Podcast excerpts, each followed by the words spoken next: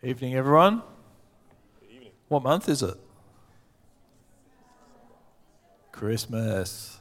Christmas is coming. So from from this weekend, we'll be uh, throwing in a, a Christmas carol or two every weekend, um, and then the big event will be on Christmas Day. Why don't we just pray and commit this time to the Lord? Father, we just thank you for being with us. We just thank you that we can meet on this Sunday afternoon. We just ask that we would be encouraged and that you might be glorified today. And we ask that in Jesus' name. Get you to stand and let's sing together.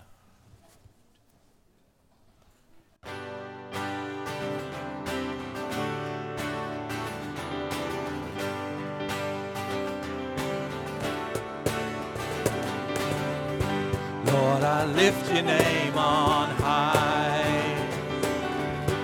Lord, I love to sing your praises. I'm so glad you're in my life. I'm so glad you came to save us. You came from heaven to earth to show the way from the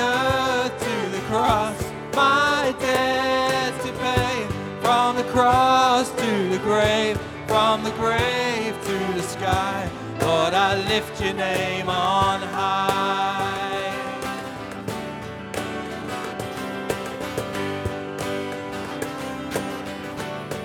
Let's sing we. Lord, we lift your name on high. Lord, we love to sing your praises. So glad you're in our lives.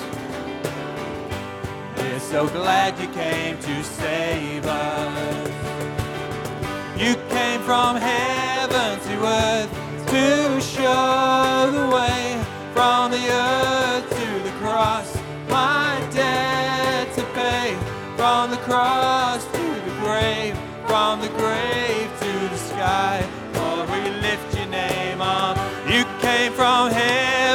to show the way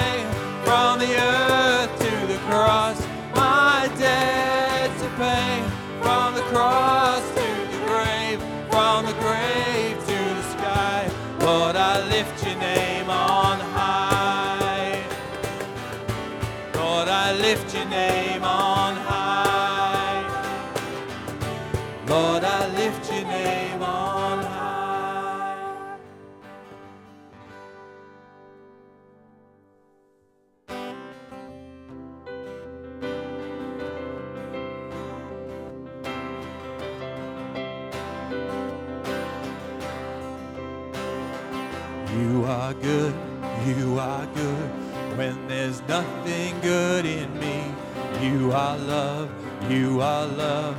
On display for all to see. You are light, you are light. When the darkness closes in, you are hope, you are hope. You have covered all my sin.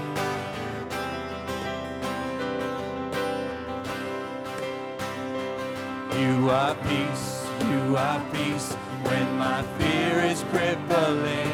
You are true, you are true, even in my wandering. You are joy, you are joy. You're the reason that I sing. You are life, you are life. In you, death has lost its sting.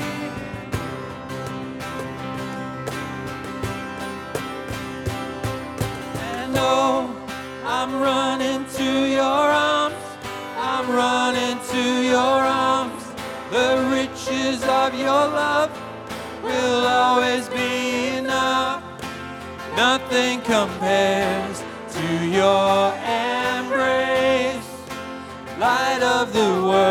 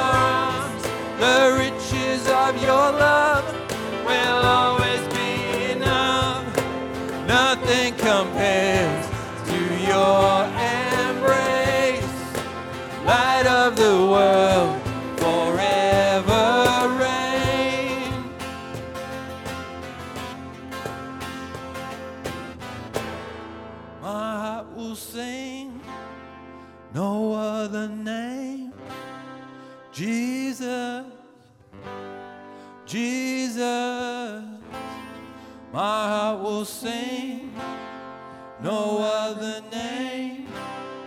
Jesus,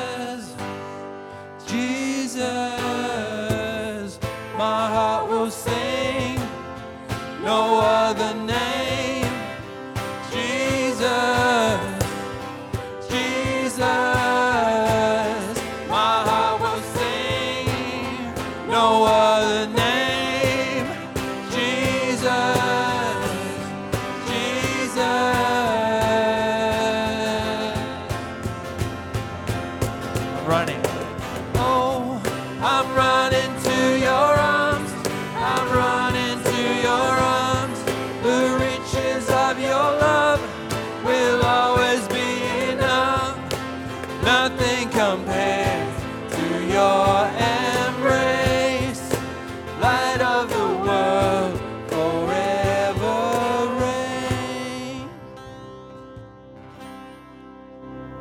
Seat. We'll go straight into communion together.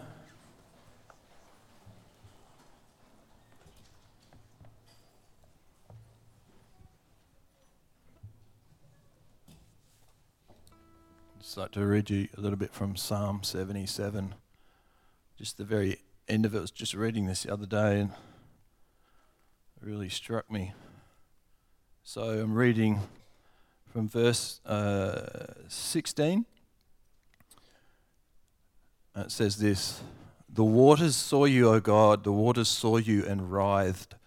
The very depths were convulsed. The clouds poured down water, the skies resounded with thunder.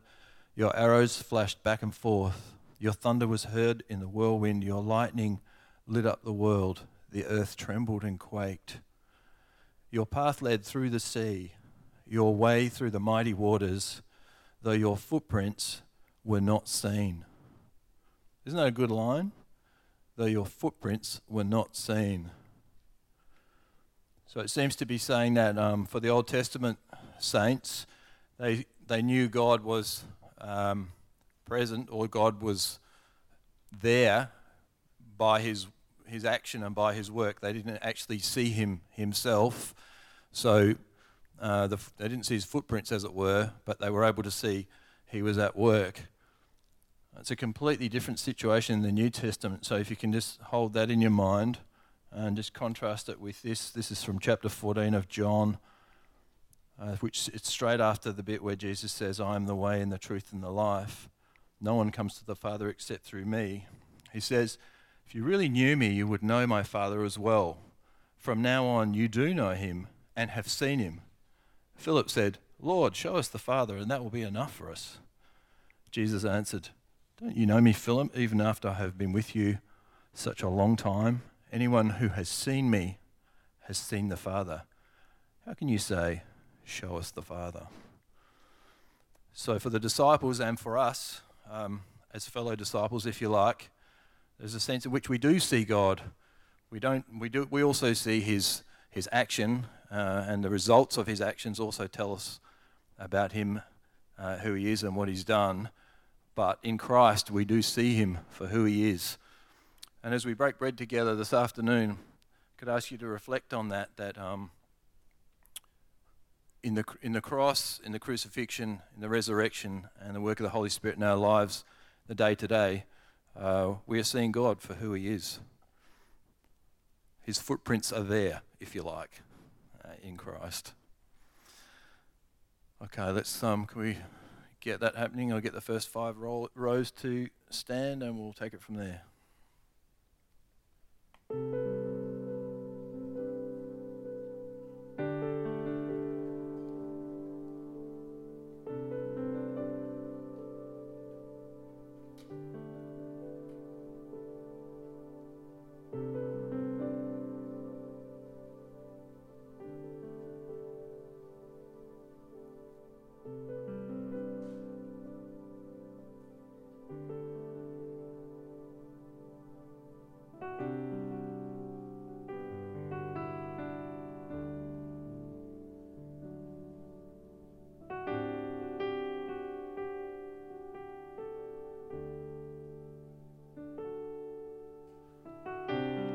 Forgot to say, please take the cup and the bread back to your seat, and we'll take it together in a moment. I'll pray on our behalf.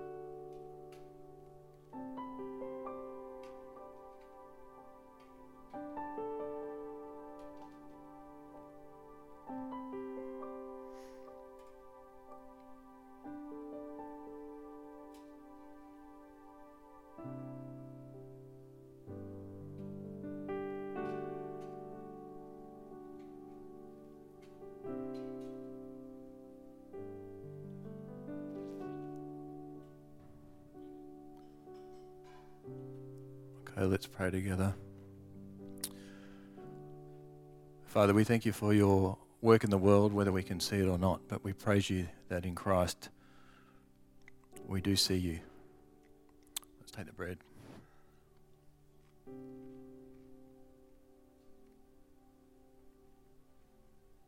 Lord, we especially thank you for your sacrifice for us on the cross, the new life that we have in Jesus. Take the cup.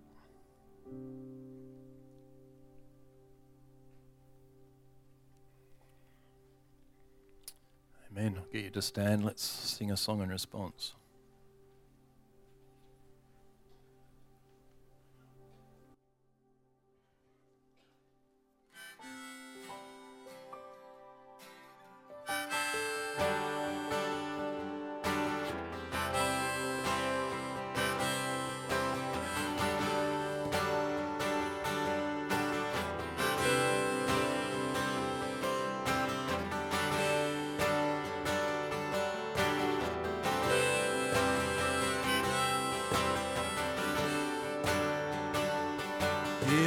eyes to see more of who you are. May what I behold still my anxious heart. Take what I have known and break it all apart. You, my God.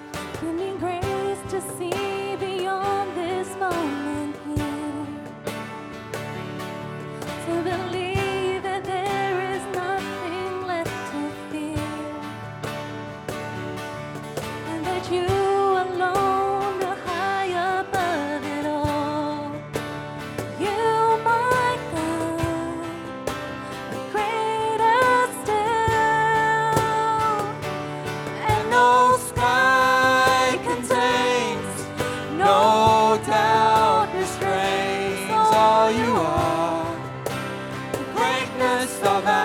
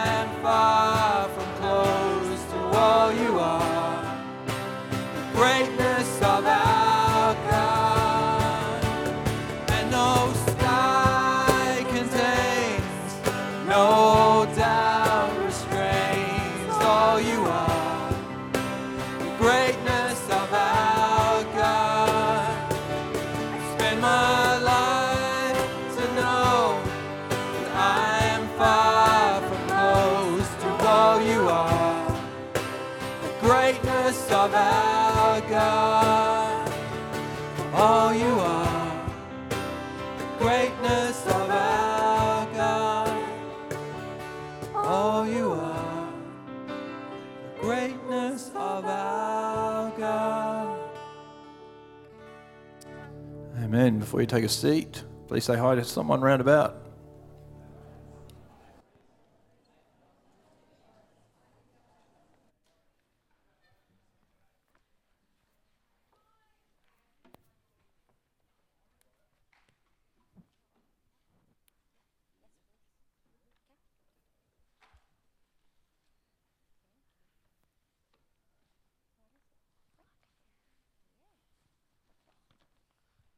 Good evening.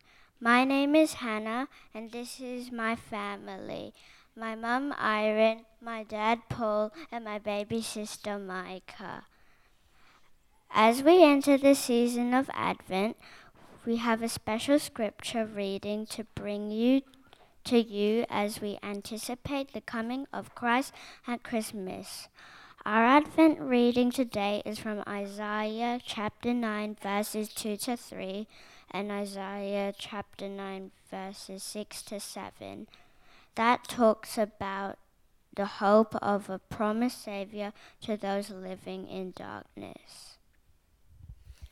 The people walking in darkness have seen a great light. On those living in the land of deep darkness, a light has dawned. You have enlarged the nation and increased their joy. They rejoice before you as people rejoice at the harvest, as warriors rejoice when di- dividing the plunder. For to us a child is born, to us a son is given, and the government will be on his shoulders, and he will be called Wonderful Counselor, Mighty God, Everlasting Father, Prince of Peace. Of the greatness of his government and peace, there will be no end. He will reign on David's throne and over his kingdom, establishing and upholding, upholding it with justice and righteousness from that time on and forever. The zeal of the Lord Almighty will accomplish this. Today, as we prepare our hearts for the coming of our Lord Jesus, the promised Savior, we will light the candle of hope.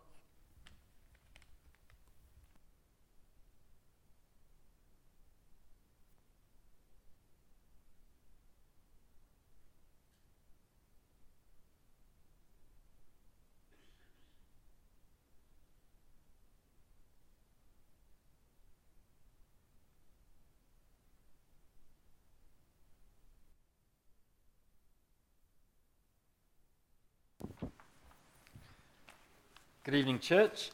Uh, it's our practice at Subi Church at Christmas time uh, to have a giving campaign for uh, a particular gospel need, either locally or around the world. Uh, we've recently supported, if you remember, Compassion. Uh, we've supported Ukraine refugees. Uh, we've supported the Fresh Start Rehab Program here in Subiaco. Uh, and for this year, what has uh, weighed heavily on our hearts is the sobering truth that the church is not growing in Australia. heaven and hell is on the line and people desperately need Jesus. And so this year we're going to be supporting an organisation called Reach Australia. Uh, it's a network that longs to reach Australia for Christ. Uh, their vision is to see our nation won for Jesus through healthy, evangelistic, and multiplying churches. Uh, I'm going to show you a brief video and then I'll take you through a little handout that you have on your chair.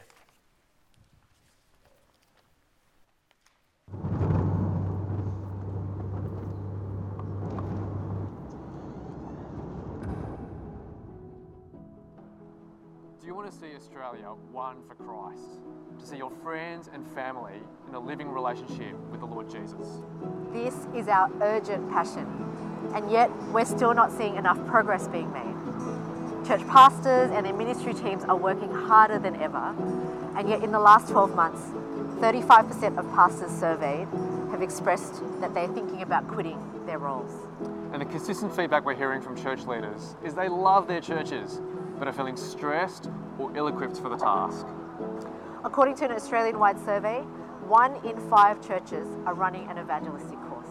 And this means that many, many people are not being reached with the gospel in their local churches. This is why the Reach Australia network exists. Together, we want to support new churches being established, and we want to see existing church leaders strengthened to lead healthy, evangelistic, multiplying churches. Over the last 12 years, we've been able to plant over 120 local churches across Australia, and we've trained hundreds of other leaders around Australia as well. And yet, we're just scratching the surface. By 2030, we want to see 200 more churches evangelised into existence, along with 750 local church leaders equipped for this urgent task so that local churches like yours can thrive.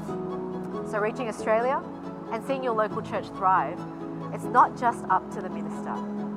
It's going to take you and I working together under God to see churches equipped for this task.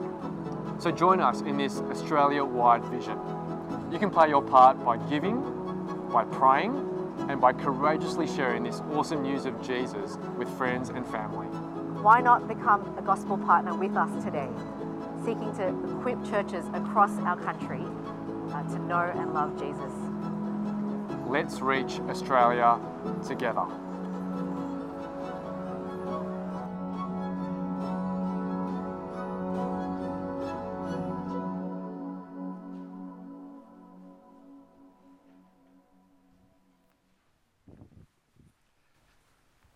So you will have a card near you or around you. Uh, we'd just like you to take that today. You don't need to fill it in today. You can if you want. But as you lead up to Christmas, if you could be praying about uh, whether uh, you uh, want to give to this ministry, there's information there about how you might give and also where does the funding go. We want to reach Australia for Christ. It's weighed heavily on our hearts, and so this is our Christmas appeal this year. You'll hear more about it over the next few weeks. Thank you.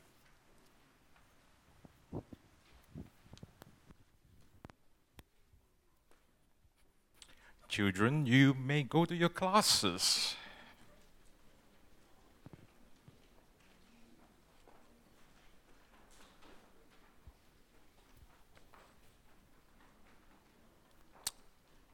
Welcome everyone to Subi Church. My name is Sean Kum. I'm one of the elders of Subi. You, on your seat, you should have one of these card, Connect card, if you haven't seen them before, or in the seat before you, you should have a QR code. You can actually scan that to you using your phone. That will give you an opportunity to write down the information that you want to tell us, including your prayers, your blessing, your um, information of classes that you want to participate in, or if you just simply want to help out in any of the ministry and you want to explore that, please put it down in here, and then we would like to collect the information, and someone will be contacting with you. It's time to come to offering. It's part of our serving, the way of our serving to the Lord. Every day that we wake, every day that we walk, is a blessing that the Lord has given us. We should not be taking it for granted. The things that we have, the things that we share with other people, is what the Lord has given to us. So it's time for us to give back to his ministry. Let us pray. Father Lord, we thank you indeed for the blessing that you showered on us. Each of us are given our portion that we can continue to thrive and serve you in our own ministry. Lord, we also want to give this back to you for the extension of the kingdom's work. And Lord, especially for Subi to reach out to the communities, to the mission field as we plan to do. Lord, bless us with this money as we give it back to you. Lord, we thank you and pray all this in your Son, Jesus' name. Amen. Just a few announcements. Getting to the busy season. We do have a Christmas service coming up um, on the 25th of Monday. So if you, on your seat or next to your seat, you should have a card like this. And you see all the timing at the back. Um, there are more of these cards. If you want to take a few more at the cubby hole at the back, take them. Go to your street, drop it on your street, share with your friends, your neighbors, and ask them whether they want to come and join you for the Christmas service. There will be service on Monday, the 25th of December, 9 and 10:45 a.m. Our Christmas service will take place on the Christmas day itself, but the normal service on that weekend, please note, Sunday, 24th of December is 9 a.m. and 10:45 a.m. But there will be no Saturday service. This service will not be happening on that weekend. Okay. So hope, hopefully you can invite your friends and your families to join us then. There's also a Christmas lunch coming up. It's a tradition that Subi Church has been participating for the last few years. It's one of the ways that we actually share with the community here. And there are people who are in need, who may not have anyone to share that special day with, and it's a way for us to share that time with them. It's an outreach program that we do, and we have been doing for a few years. We need people to help. I remember the year that last year I think we did help out to clean up. There was lots of hands there. The cleaning was much faster with lots of hands. And we still need people to help to serve, to help to talk to the people. If you can do and help in any way during that time, that would be between 12 noon and 2 p.m. There may be people who be in need to be earlier. Let's say you're attending the first service, you might want to start on and help out and arranging and everything else too. It's going to happen just behind our church here in the third place, Salvo. Sorry, I missed the direction. It's there. Advent devotion. Coincide with the Advent reading every week now. We do have an Advent um, devotion, weekly devotion. If you'd like to receive them on the Connect card, please write down and say, I want to receive the Advent devotion. And then what we'll do is that we'll send it out to you.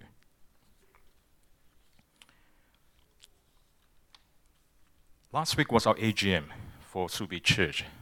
Some of you have attended it, and I just want to give you an update. First and foremost, we extend a heartfelt gratitude to everyone who attended the AGM last Sunday and joined us in prayer. It was one of the largest AGM we ever had, was filled with active participation. For those who are unable to attend the AGM, we just want to take this time to give you that important announcement the elders shared the congregation that David Skirving will be assuming the role of an acting senior pastor immediately. Furthermore, after such consideration, much consideration, that the elder board has recommended David to be put in the position of senior pastor, the next step involves the congregation having the opportunity to confirm this recommendation through a members' vote. The significant vote is scheduled to take place in late first quarter next year, 2024. So it will be sometime around March. With the goal of providing clarity to Subi Church leadership, the decision of whether David assume the role of senior pastor rests in the hands of our church members. This process aligns with our constitution framework, which empowers the members of, to play a pivotal role in calling the senior pastor to our church. We humbly request you to continue in prayer for Subi Church especially as we approach a crucial member vote. This is a time when we also do the congregation prayer, and we pray for our church, we pray for the people around us, and also pray for the events that are coming up. So let us pray now. Our Heavenly Father, we come before you with hearts filled with adoration and praise for your boundless love and grace. You are the Alpha and Omega, the creator of the universe. We bow before your majesty. Thank you for the gift of salvation through your Son, Jesus Christ, whose birth we celebrate with joy and reverence this Christmas season. In humble confession, we acknowledge our shortcomings and sins. Knowing that we fall short of your glory, forgive us, Lord, and cleanse us from all unrighteousness. Help us to turn away from our transgression and to walk in the path of righteousness by guiding light of your word. With hearts overflowing with gratitude, we give thanks for the upcoming Christmas service at Subi Church. May it be a time of worship and reflection as we gather as a community to celebrate the birth of our Savior. Bless the preparation, the decoration, and the effort of all those who involve. May your presence be felt in every aspect of the service. Draw us closer to you and one another. As Subi Church extends its love to the community through this Christmas lunch, we pray for your blessing upon the outreach. May the meal be a source of warm comfort and joy for those who attend. Open our hearts to be a vessel for your love, spreading the true meaning of Christmas to whole to those who may not feel by themselves at that time in need. Lord, we lift up to Pastor David, who will be preaching to us today. Grant him wisdom, clarity, and anointing as he shares your word. May his message inspire and encourage us to live the life reflects your love and grace.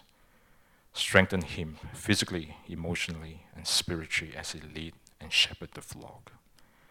In supplication, we bring forward before you the need of the church, family, and the community. Be with those who are facing challenges and trials, and may your peace and comfort surround them. We lift up hope, dreams, and concerns, trusting you, our loving Father. Hear our prayers and will answer them accordingly to your perfect will. We pray all this in your Son, Jesus' name. Amen.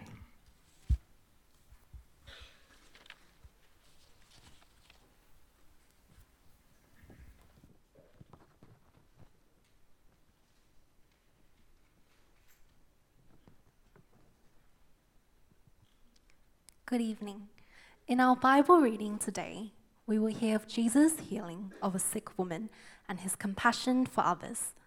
Our scripture reading is taken from Mark chapter 5, verses 21 to 36.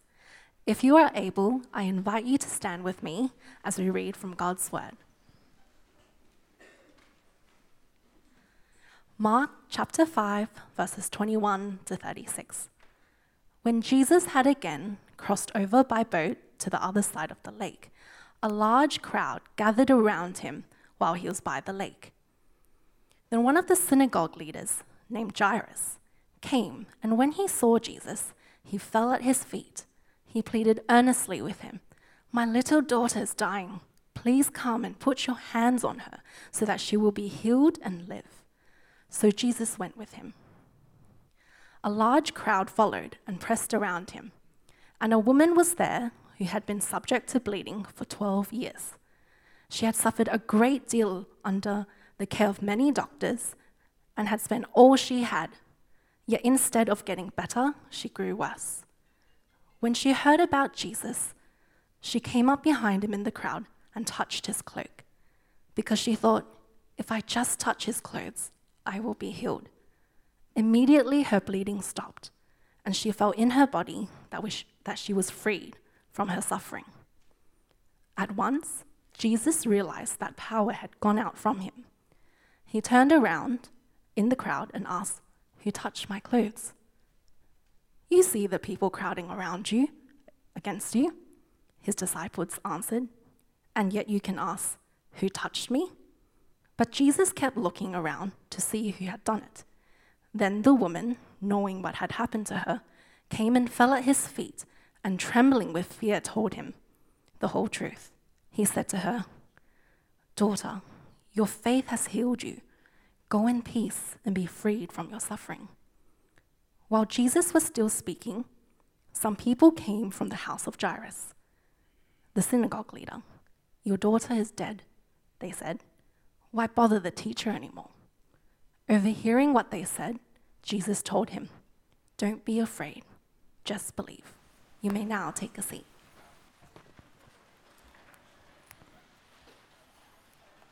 G'day, church. Great to see you.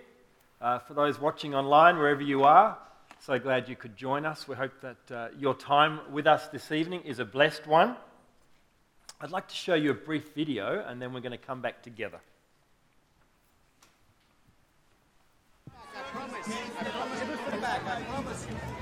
Come on, got it. Rabbi is a pressing matter up ahead. Please. Come back. A rabbi has a pressing matter It's him. It's your rabbi. Stay here. A rabbi has a pressing matter ahead. I promise you will come back. Teacher! A rabbi has a pressing matter ahead. I promise you. Teacher! One thread. One thread. Just a fringe. One touch.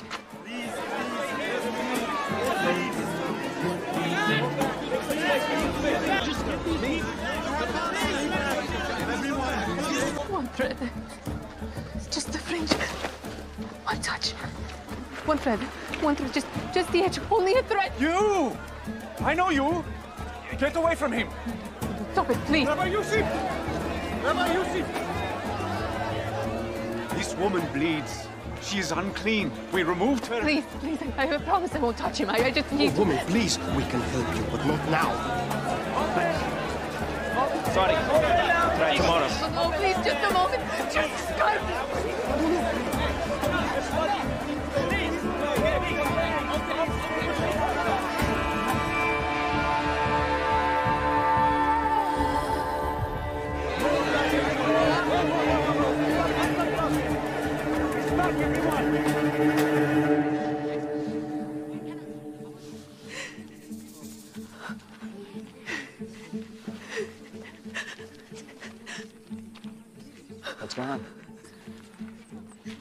Who touched me? Everybody back. I asked the question. Who touched me?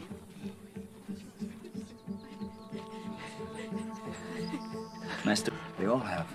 Someone touched me. I felt that power went out of me.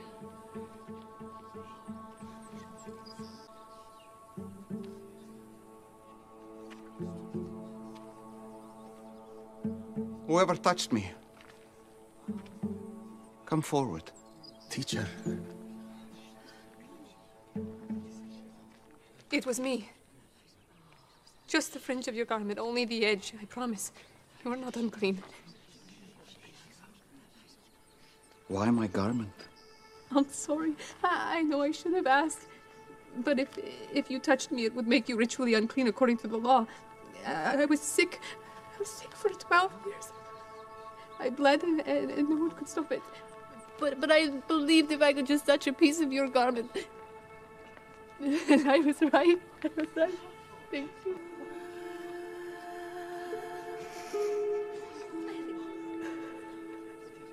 My daughter. I'm no one's daughter anymore. Look up. Yes, you are.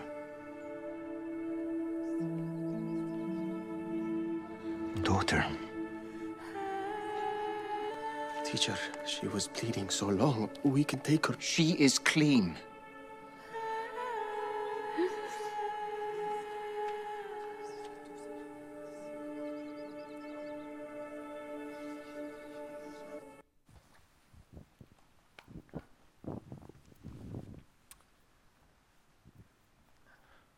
Stands out to you about Jesus' healing of that woman? For me, it's the combination of Jesus' power and his goodness. Uh, these two qualities of Jesus come through again and again in his interaction with people. He has unparalleled power and he has unparalleled goodness. That's what makes him so compelling. Ever since God saved me at 15 years old, there's been no one more impressive, more wonderful to me than Jesus Christ. Who else would I follow but Jesus Christ? Who else would I give my life to but Jesus Christ? He is powerful and he is good. Amen? And we're in the middle of a series called The Power and the Goodness of Jesus. And we're going to look at that again this evening. So if you have your Bibles in front of you, we're going to be looking at Mark chapter 5, verse 21. When Jesus had again crossed over by boat to the other side of the lake, remember, Jesus has just sailed over to the east side of the lake, which is pagan territory where they worship false gods. And last week he came face to face with a man possessed by demons and he healed him in a moment. Now he has gone back to the west side of the lake, back to Jewish territory, to Capernaum. And a large crowd gathered around him while he was by the lake. Have you ever been to the emergency department of a major hospital, especially on a Friday or Saturday night, It's just jam packed, isn't it? Jam packed with people who are in need. They go to the hospital because they know that there's someone there that's going to be able to help them. But in first century Capernaum, there were no hospitals, there was no effective medical care, most medical conditions could not be properly treated. Life expectancy in first century Galilee was, what do you think? 35 years old. So I wouldn't still be around. Many of us here would not still be around. And infant mortality was incredibly high, and the risk of early death continued to be high until 15 years of age due to infectious diseases, malnutrition. The shroud of death covered the ancient world. And then arrives on the scene someone who could heal any disease in a split second. And so crowds swarmed around him. From all around the surrounding area, they enveloped him at all times. Now, if someone today could walk into the Perth Children's Hospital like Jesus and just heal everyone, well, crowds would swarm around them as well. People would be flying in from all over the world to get to this healer. That's what's happening to Jesus. The crowds couldn't get enough of him. Uh, and this is attested to outside the Bible as well. Did you know that? So there's a historian, a Jewish historian in the first century by the name of Josephus. He says this now there was about this time Jesus, a wise man, if it be lawful to call him a man, for he was a doer of wonderful works, a teacher of such men as received the truth with pleasure. He drew over to him both many of the Jews and many of the Gentiles. We read, Then one of the synagogue leaders named Jairus came, and when he saw Jesus, he fell at his feet. Luke's gospel says, Behold, which is like a, an exclamation mark. This is something shocking. Here was a religious leader bowing at the feet of Jesus because we know what the religious establishment thought of Jesus, don't we? Uh, the scribes and the Pharisees believed that Jesus was threatening the very fabric of Jewish religion and Jewish society, saying that he could forgive sins without the, the, customary, the need for customary Jewish sacrifices. He was claiming to be God in the flesh, which to the ears of the, the religious leaders was blasphemy. They resented Jesus' popularity and they were already plotting his death. But while the religious leaders rejected Jesus, Jairus falls at his feet. Jairus believed Jesus was being used by God. And Jairus was a synagogue ruler. Now, this is, this is a reconstruction of a first century uh, synagogue. Synagogues were places of assembly for the people for a whole range of different uses, purposes. They were used for schooling, courts of law, but particularly they were used for the teaching of the Torah on the Sabbath, every Sabbath.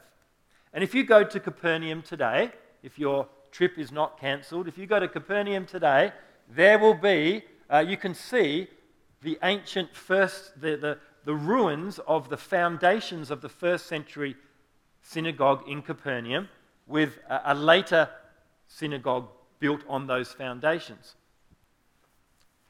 Now, in each synagogue, there was a man or a group of men that were the administrators of synagogue life. Uh, they were not religious clerics like Pharisees or scribes or rabbis, but they cared for the facility, they maintained the building, they cared for the scrolls, they organized the synagogue school. The ruler was a respected man, selected by the people, and so Jairus would have been a man of, of social standing and considerable influence in the community. But he falls at Jesus' feet.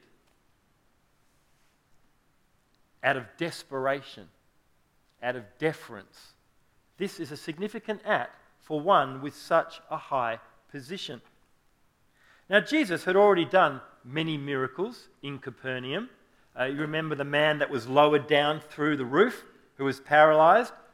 That, he was healed in Capernaum.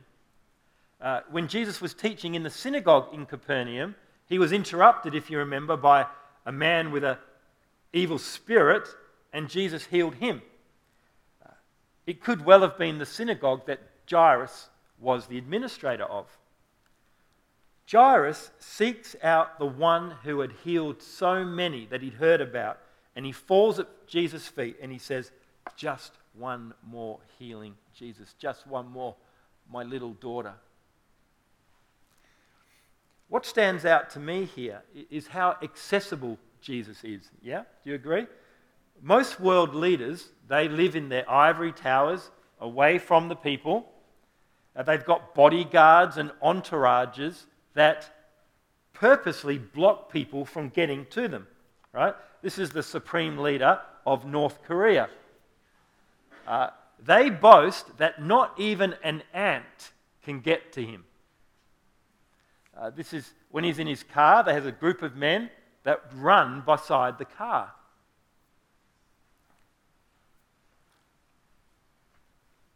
Jairus is not going to get to the supreme leader. He's, not, he's going to be stopped, he's going to be blocked. But Jesus, the Son of God, he doesn't have bodyguards which block people's access to him. One, he doesn't need them because he's got unparalleled power. No one can do anything to him without him allowing it to happen. Remember, the religious leaders tried to throw him off a cliff? He just walked through them. And out of compassion and concern, he allows himself to be accessible to anyone. A respected synagogue leader, a rejected, unclean woman. Doesn't matter who it is. He pleaded earnestly with him, My little daughter is dying. Literally, my little daughter is at the end. And he says, I am at the end as well, Jesus. I'm at the end of my resources. I can't do anything. I can't just sit and watch her die. I've come to you. Unless you come and heal her, she is going to die. Jairus is what any parent would be in that situation desperate. Please come and put your hands on her so that she will be healed and live. My daughter is at the end, but Normally, when someone says, My little daughter is at the end, there is no but. With Jesus, there is always a but, even when it comes to death. And Jairus displays not the least amount of doubt, does he? He? He's confident that Jesus can fix the problem, his faith is strong. He makes a public confession that he believes Jesus has the power to do it, which, in one sense, would be a defiance of the religious establishment who are against Jesus. This is a bold step. So Jesus went with him. Jesus' pity was never separated from his power. And Jairus' heart must have been bursting through his chest, yeah, when he's walking to his home with Jesus, hoping beyond hope that his daughter will hang on until they get there. But on the way, there is an interruption. Jesus has an encounter with a woman that delays his progress. Now, if Jesus stops and deals with this woman, it will be a major delay for Jesus getting to Jairus' daughter. For Jairus, right now, there's nothing more urgent than his child's life, who might die before he gets there. Jesus, don't stop. What could be more important than coming to see my daughter? We can come back for this woman later. She's got a chronic problem. We can come back later. The, the woman's problem is chronic, it's not urgent. The girl's condition is urgent. If the woman went to the emergency department, she would be triage level 5, which is the least urgent, and she would be asked to wait. But Jairus' daughter, she's triage level 1. It's urgent, she's urgent, and she would be seen immediately. But Jesus stops and deals with the woman. He can't help himself because of his goodness and his compassion. Jesus is never in a hurry. He's always in complete control. A large crowd followed and pressed around him, and a woman was there who had been subject to bleeding for 12 years. Notice it's the same age as Jairus' daughter, 12 years. We're not told the nature of the woman's bleeding, but it's likely that it was bleeding from the womb. She'd suffered a great deal under the care of many doctors and had spent all she had, yet instead of getting better, she grew worse.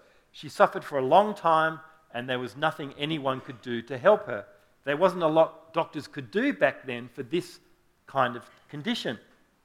Interestingly, I, I noticed that in the Gospel uh, of Luke, who remember was a doctor himself, he doesn't say that she suffered under doctors. He says that the condition was incurable. I like that.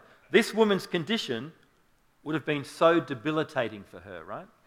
So debilitating. Non stop bleeding. Can you imagine?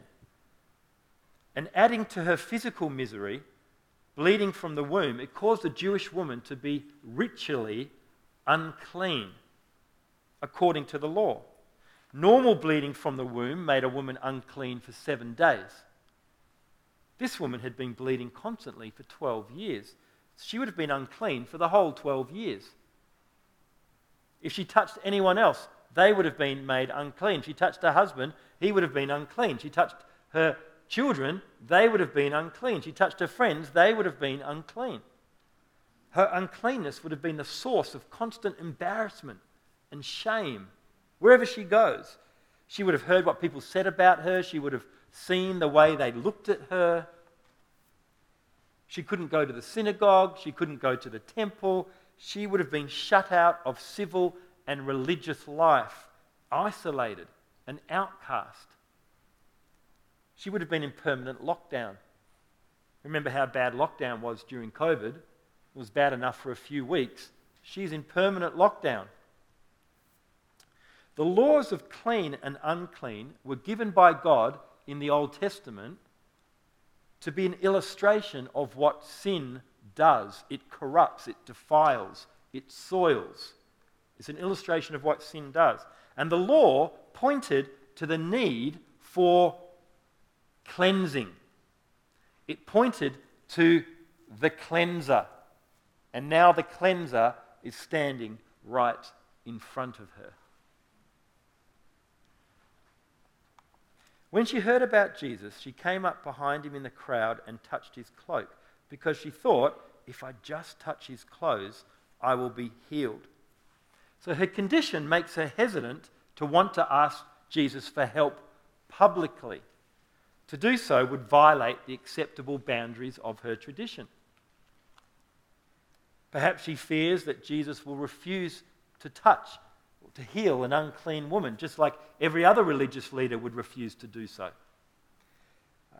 Perhaps she believes, but she believes Jesus holds the key to her cure and so she joins the crowd and she comes up behind Jesus and she, she tries to be as inconspicuous as possible.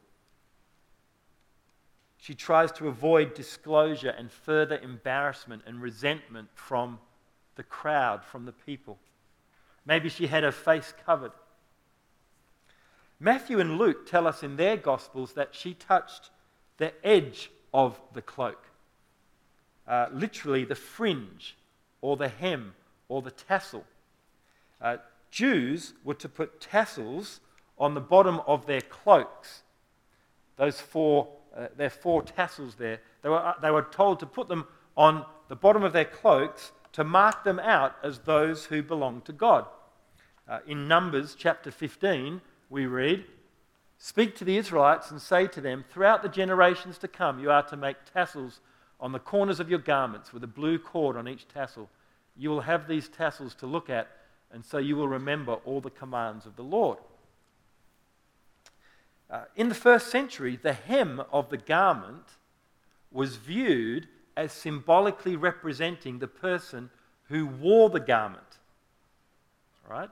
So uh, there was a phrase to grasp the hem, to hold the hem, which signified loyalty when an agreement or covenant was made. You would hold the hem and you would be agreeing to the covenant because the hem represented the person. To cut the hem was to sever the relationship, to forsake an agreement. And so, likely, this woman, she's heard of others who have been healed, and at Jesus' touch, and she thinks, if I can just crawl in and if I can just grab the hem, the, the tassel of his cloak, I will be healed, for there is so much power in him. There she is, just in desperation. You can see that tassel there, grabbing the tassel, tassel which represents the person wearing the garment. Immediately, her bleeding stopped, and she felt in her body that she was freed from her suffering. At once, Jesus realized that power had gone out from him. The woman's touch felt different uh, than others who pressed against him. So he's got all these people pressing against him, but he knows that one person has pressed against him in a different way. He, he experiences the expulsion of divine power leaving him. Jesus lost power, and the woman gains it. And she knows instantly that she is healed. Years of shame and embarrassment and suffering have been healed in one brief touch of Jesus' cloak. He turned around in the crowd and he asked, Who touched my clothes? You see the people crowding against you, his disciples answered, and yet you can ask, Who touched me?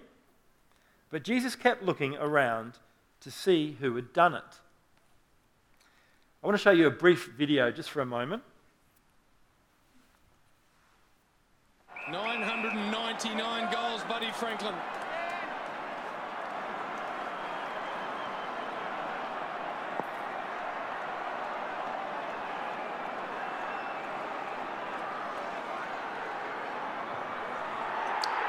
The legend becomes immortal.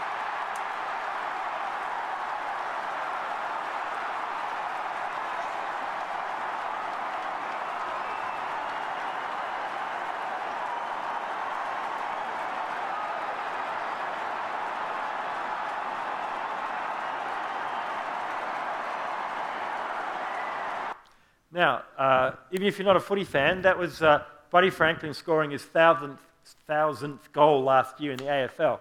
Now, there's no way he could distinguish the touch of one person, right? Crowding around him, pressing around him. But we're told that Jesus could distinguish the touch of this woman. Jesus knew all things, he was omniscient. He knows that power has left him. And he, I, I think from the text, he's aware of who touched him. The point was, he wanted the woman to come forward. Why did J- Jesus insist that she go public? Because she needed it. I think if she just crept away, would anyone have believed it when she said that she was now healed? after 12 years, would she have been accepted back into society? By calling her out and making her publicly tell her story, he was declaring to the world that he hadn't just healed her physically, he had restored her in every way. Then the woman, knowing what had happened to her, came and fell at his feet, and trembling with fear, told him the whole truth. Why did she tremble with fear, do you think?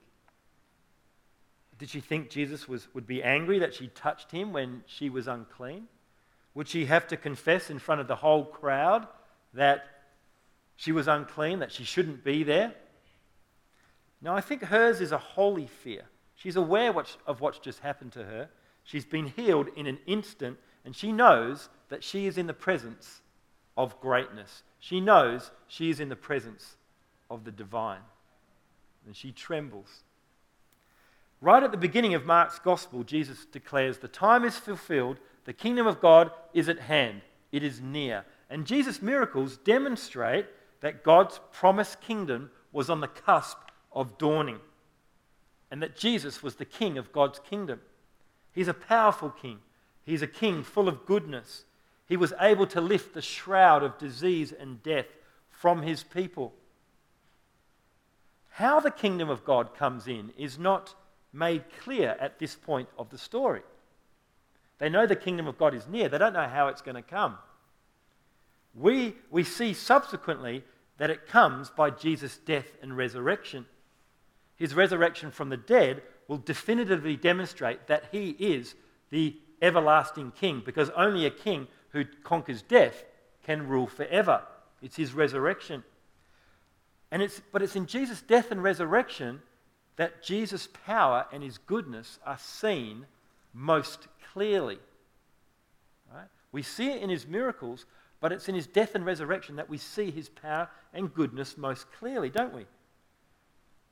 Because on the cross, we see so powerfully that he crushed Satan and all the forces of evil, making a public spectacle of them we see that he's so powerful that he absorbed in himself the sin of the whole world for all time.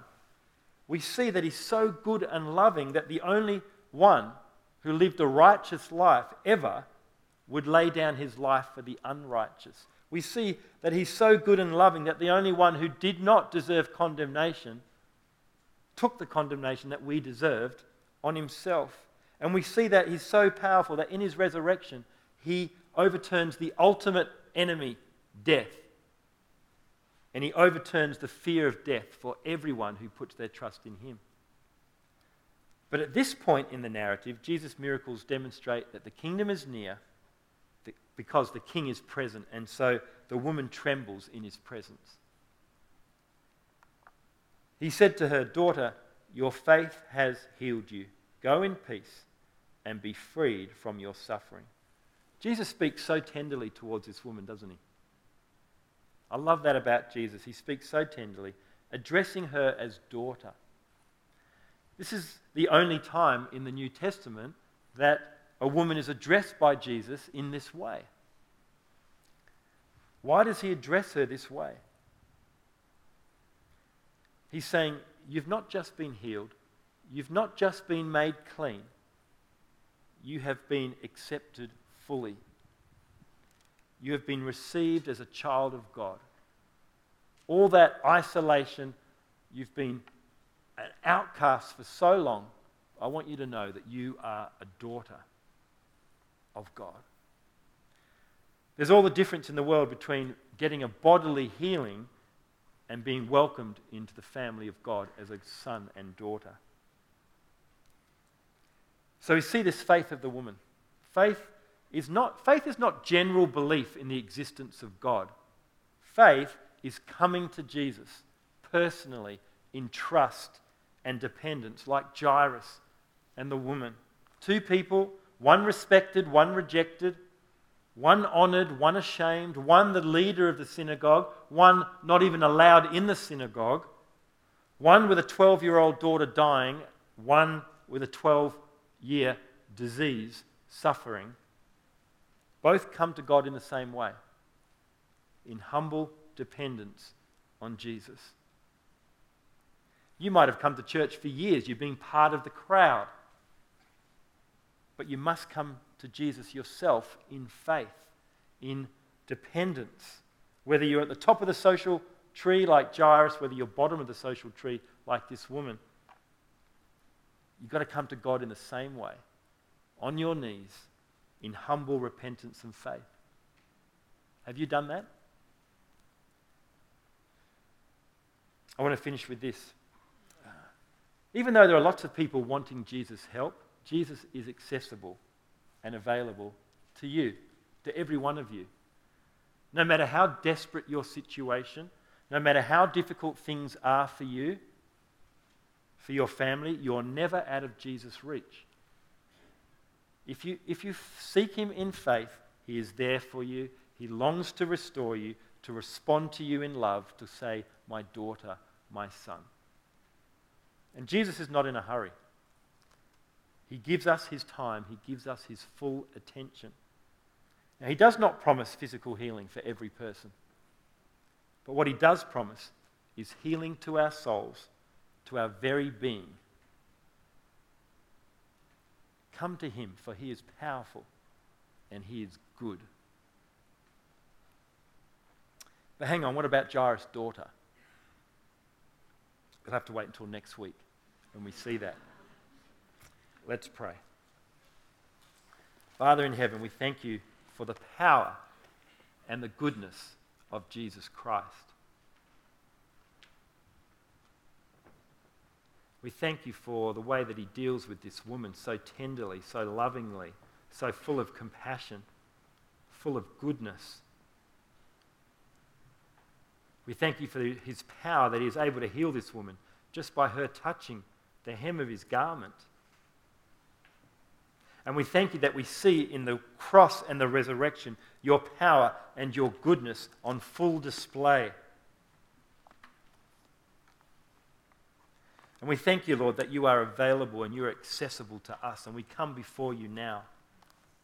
And we ask, Lord, that you would work, do your work in our hearts, that you would draw us close to you, that you would increase our faith in you, increase our trust in you. And like Jairus, we would boldly follow you no matter what others say. And we pray it in Jesus' name. Amen. Stand and sing together.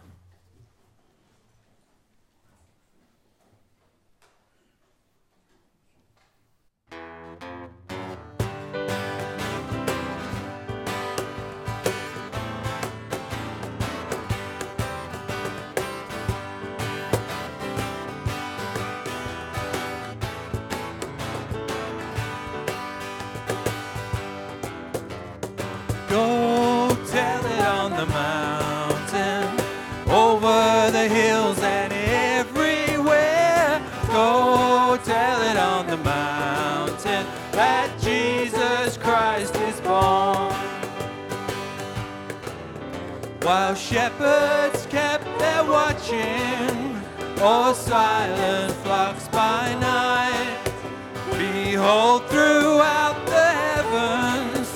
There shone a holy light. Go tell it on the mountain,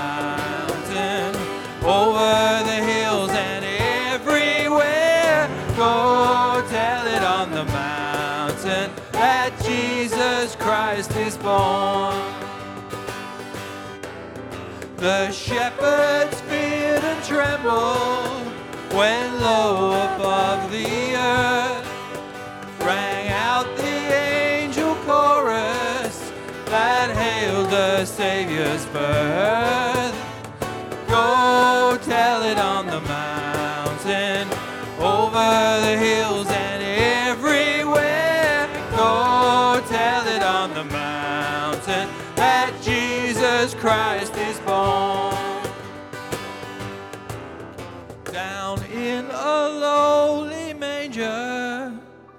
the humble Christ was born, and God sent us salvation that blessed Christmas morn.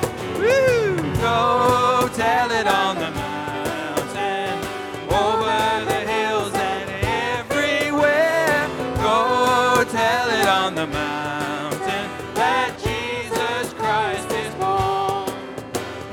Go tell it on the mountain, over the hills and everywhere. Go tell it on the mountain that Jesus Christ is born. That Jesus Christ is born. That Jesus